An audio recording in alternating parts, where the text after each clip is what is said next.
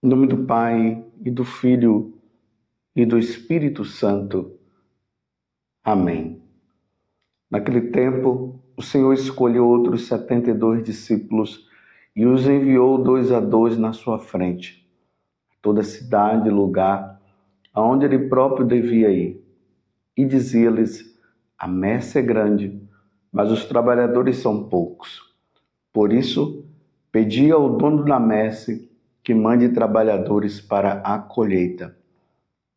Eis que vos envio como cordeiros para o meio de lobos.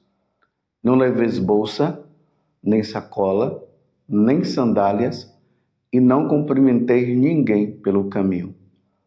Em qualquer casa em que entrardes, dizei primeiro: a paz esteja nesta casa. Se ali morar um amigo da paz, a vossa paz repousará sobre ele, senão ela voltará para vós.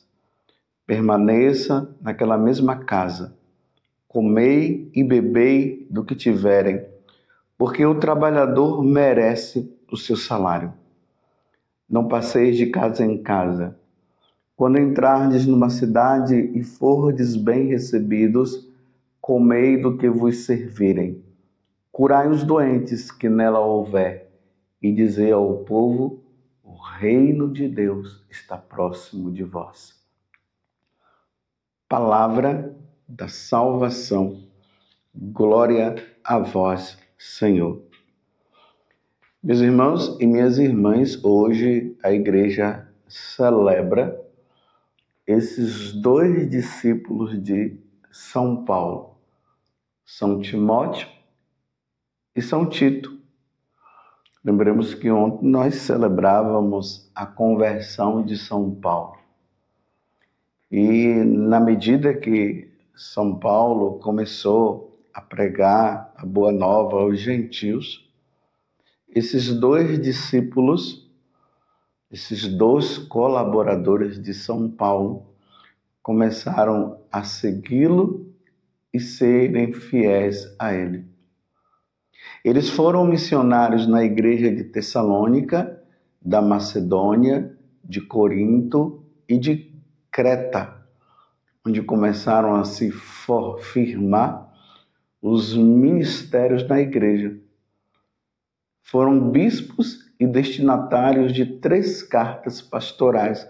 Por isso que nós encontramos lá no Novo Testamento a carta de São Paulo a Tito e a carta de São Paulo a Timóteo, que são duas cartas que ele escreve. Agora vejam uma coisa. Nós vemos agora Jesus no Evangelho enviando os discípulos dois a dois, e nos lugares onde eles forem, eles deveriam pregar que o reino de Deus está próximo e era necessário que se pregasse a conversão.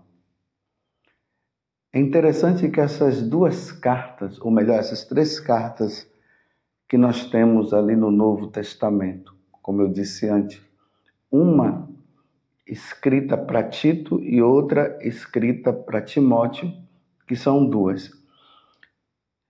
Na carta que São Paulo escreve a Tito, ele faz uma recomendação de como deve ser o bispo quando for ordenado, as condições que um bispo deve ter.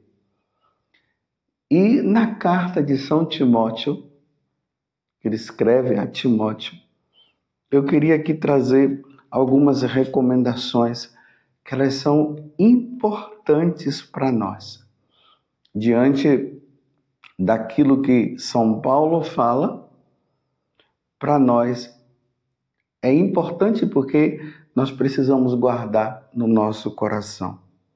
Então, na é, primeira carta de São Paulo a Timóteo, no capítulo 6, São Paulo diz o seguinte para ele: combate o bom combate da fé. Então, ele está fazendo essa recomendação. A fé, para ela ser mantida, principalmente em tempos de perseguição ou na vida diária, porque você sabe que o demônio está fazendo de tudo para que nós percamos a nossa fé. Então ele está dizendo: combate o bom combate da fé. Nossa vida será sempre um combate. Por isso que Jesus diz: aquele que perseverar até o fim será salvo. E aí no, no versículo seguinte, nós estamos no capítulo 6 aqui da carta que São Paulo escreve a Timóteo. Eu li o versículo 12 e agora ele diz na continuidade: conquista a vida eterna para a qual foste chamado e fizestes aquela nobre profissão de fé perante muitas testemunhas. Meus irmãos, a vida eterna, e essa vida eterna que ele está se referindo é a vida eterna com Deus, não se conquista, como eu sempre falo aqui para vocês, deitado em cima de um sofá com um controle na mão ou com um celular na mão, perdendo tempo. Conquista. Conquista, Timóteo, a vida eterna. Conquista, Padre José Augusto, a vida eterna. Conquista, André, Maria, Joana, Cristina, conquista a vida eterna. Não brinque. O demônio vai nos ludibriando, apresentando coisas até belas e maravilhosas neste mundo, para que nós nos perquemos na nossa caminhada. São Paulo, melhor, São Pedro vai dizer que o demônio ele está ao nosso derredor procurando oportunidades para nos tirar de Deus. A vida eterna é uma conquista. Não basta apenas dizer, eu levantei meu braço, agora eu sou de Jesus e pronto. Agora que eu sou de Jesus, agora é só pedir, né? Senhor, me dê isso, me dê aquilo. Meus irmãos, nós somos tentados diariamente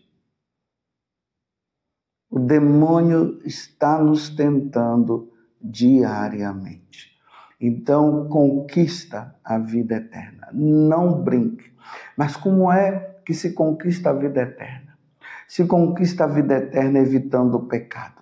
Se conquista a vida eterna sendo fiéis aos mandamentos da lei de Deus, como ele mesmo recomenda a Timóteo para guardar os mandamentos e ser fiel e ser fiel aos mandamentos. Nesta santificação diária que nós precisamos ter através dos sacramentos. A confissão. Eu sempre recomendo às pessoas confissão mensal, uma vez por mês. É bom se confessar. Eu até digo assim, ali no, é, quando se aproxima a, a primeira sexta-feira do mês que nós lembramos é, o Sagrado Coração de Jesus, ou no primeiro sábado que nós lembramos o, o Imaculado Coração de Maria. Então vamos desagravar o coração de Jesus e o Imaculado Coração de Maria, nos confessando, recebendo a Eucaristia Chega de pecar, meus irmãos. Você está entendendo o que eu estou dizendo? Chega de cair em pecado mortal. E essa história de ficar aí, cai no pecado mortal, depois vai comungar e já é outro pecado, pecado duplo, caiu no pecado mortal, depois comungou. Pecado duplo, sacrilégio. Mal, mal, meus irmãos, os veniais, esses, esses pecados que as pessoas costumam dizer, pecado do dia a dia, uma raivazinha, alguma coisa. Mas conquista, conquiste a vida eterna evitando o pecado mortal, porque o pecado mortal nos leva para o inferno, meus irmãos. nos leva para o inferno. Você está entendendo? Cuidado com essas histórias de que é, o inferno está vazio. Cuidado. Precisamos ser fiéis a Deus. Um teólogo aí antigo, ele soltou isso na teologia, aí nas faculdades de teologia, as pessoas acabaram entrando nessa onda de que o inferno está vazio, de que depois, se tiver pessoas no inferno, um dia vão se arrepender, quem está no inferno não se arrepende. Precisa entender isso. Quem vai para lá não sai mais. Ensinamento de nosso Senhor Jesus Cristo. E ali haverá choro e ranger de dentes, Jesus falou. Jesus deixou isso bem claro. Então, conquista a vida eterna. Evite o pecado mortal. Por isso que constantemente aqui nas homilias eu eu me refiro a Nossa Senhora e convido vocês também sempre a rezar essa oração. Ó Virgem Santíssima, não permitais que eu viva e nem morra em pecado mortal. Em pecado mortal eu não hei de morrer, porque a Virgem Santíssima há de me valer. Por que essa recomendação? Porque precisamos mais do que nunca pedir a intercessão da Virgem Maria. Quando ela apareceu lá aos pastorinhos, ela mostrou para os pastorinhos. E eles viram o inferno, eles ficaram abalados com isso. E viram uma multidão lá. Santa Teresa d'Ávila também, ela teve essa revelação e ela viu, e ela mesmo dizia, muitas vezes ela falou, que a, o ter visto tantas almas no inferno, fez com que ela lutasse muito mais para viver uma vida santa. Aí ela diz, ela diz o seguinte, que a lembrança que ela tinha era como se tivesse acontecido hoje, aquele fato, aquele momento. No livro da vida, ali no caminho da perfeição, nós encontramos Santa Teresa d'Ávila falando sobre isso. E aqui São Paulo, quando ele escreve para Timóteo, no capítulo 4, aqui é a segunda carta que São Paulo escreve a Timóteo. No capítulo 4, ele diz o seguinte: eu te conjuro em presença de Deus e de Jesus Cristo, que há de julgar os vivos e os mortos por sua aparição por seu reino. Aí ele diz: prega a palavra, insiste oportuna e inoportunamente, repreende, ameaça, exorta com toda paciência e empenho, e empenho de instruir. Agora veja o versículo 3.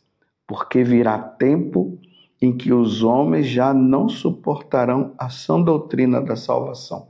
Nós estamos neste tempo. As pessoas não suportam mais a doutrina. Elas acham que é muito dura, o que a igreja ensina não é bem assim. Aí começa a ter aquelas divisões entre aqueles que vai amaciando as coisas, no, todo mundo vai se salvar, todo mundo vai para o céu. Aí já tem outro grupo que diz que é preciso estar atento, nada de cair em pecado. Aí o outro já diz: não, não tem problema porque Deus é misericórdia e aquela coisa toda. E aí não suporta a sã doutrina aí querem viver amaziados, porque Deus é misericórdia. Querem viver é, o adultério, porque Deus é misericórdia. Aí, homem com homem, mulher com mulher, porque Deus é misericórdia. E aí começa a separar a doutrina da Igreja Católica, que é nada mais, nada menos do que o próprio ensinamento que o Senhor deixou, que revelou para os apóstolos e foi passando até os, até os dias de hoje. Isso se chama depósito da fé. Aí começam a querer separar é, Jesus Cristo da doutrina da igreja, como se fossem duas coisas diferentes. Então Jesus, ele é misericordioso, ele é bom e maravilhoso, e a igreja é a bruxa que fica ali, é, não deixa as pessoas em paz e aquela coisa toda. O ensinamento da Igreja Católica é o próprio ensinamento de nosso Senhor Jesus Cristo, não existe diferença. O que a igreja ensina é o que Jesus falou ela é transmissora, ela transmite o que Jesus transmitiu. E aqui voltando, né? Porque virá tempo em que os homens já não suportarão a sã doutrina da salvação, aí começam a inventar novas religiões por aí, que é conveniente a essa vida de pecado, dizendo que Deus é misericórdia e que Deus é amor, e Deus é misericordioso, sim, Deus é amor, mas para perpetuar o pecado. Porque virá tempo em que os homens já não suportarão a sã doutrina da salvação. É a recomendação que Paulo está fazendo para Timóteo. Levados pelas próprias paixões, tá vendo? E pelo prurido de escutar novidades, porque querem novidades, ensinamentos novos da conveniência, ajustarão mestres para si, apartarão os ouvidos da verdade e se atirarão às fábulas. Tá vendo? Apartarão os ouvidos da verdade, da verdade de nosso Senhor Jesus Cristo, da doutrina católica, do depósito da fé, do que está contido no, no catecismo da igreja. Então se apartarão, apartarão os ouvidos da verdade e se atirarão às fábulas. Tu, porém, ser prudente em tudo, paciente nos sofrimentos. Cumpre a missão de pregador do Evangelho. Consagra-te ao teu ministério. Ou seja, fale a verdade, Timóteo.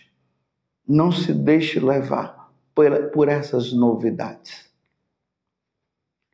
Felizmente é, é, é difícil, é dolorido nós vermos pregadores autoridades religiosas pregando um evangelho é, da maciota, desculpe eu falar assim. Aquele evangelho aonde não se luta mais e vai se adaptando não ao que nosso Senhor diz, mas que o diabo diz. E aí vai se adaptando ao mundo, às coisas do mundo, aí nós vemos o quê? Católicos pagãos que vive uma vida paganizada. Porque, repito, o que é que se diz? Deus é amor, Deus é misericórdia, Deus não vai levar em conta isso aqui. Deus não vai levar em conta o pecado mortal.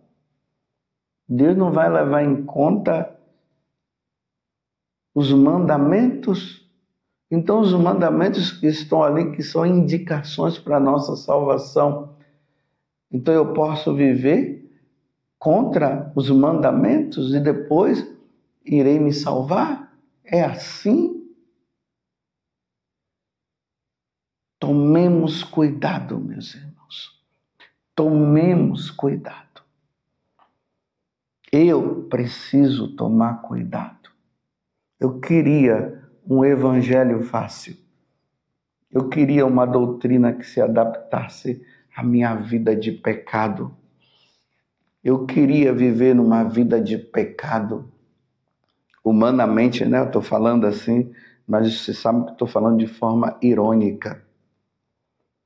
A única coisa que eu não iria fazer era matar, mas as outras coisas eu iria fazer tudo, já que todo mundo vai para o céu, não importa a vida que leve. Estou desde 1985 lutando para conquistar a vida eterna. E não está sendo fácil. No mundo de hoje, ser santo não é fácil. Embora nunca foi fácil a santidade, muito mais nos tempos de hoje. Muito mais nos tempos de hoje. Preciso lutar, preciso conquistar. Quando eu estou falando isso, Estou falando também para você. É necessário que nós lutemos, lutemos, lutemos. Nós não podemos dar margem e não podemos ficar ouvindo esses ensinamentos errados que vão surgindo aqui, que vão surgindo lá, e que em vez de nos levar a uma luta para ganhar o céu, está dizendo: não, pode continuar do jeito que está, Está tudo bom e maravilhoso e uma confusão muito grande dentro da igreja. Cada um fala uma coisa. Que Deus me dê a graça de conquistar a vida eterna. Que você também diga a mesma coisa. Oração, meus irmãos, penitência, jejum. É assim que nós vamos conquistar a vida eterna praticando a caridade, fazendo o bem, mas pedindo ao Senhor: salva-me. Como diz lá na, na carta, nos Atos dos Apóstolos, São Paulo, ou São Paulo não, São Pedro vai dizer que nós precisamos é, é, não nos deixar levar por esse mundo que está aí. Na carta aos Romanos, também São Paulo diz a mesma coisa. Sejamos santos. Conquistemos a vida eterna. E se São Tito e São Timóteo conquistaram, depois de tantas recomendações de São Paulo, que nós conquistemos também. Louvado seja nosso Senhor Jesus Cristo, para sempre seja louvado, e a sua mãe, Maria Santíssima.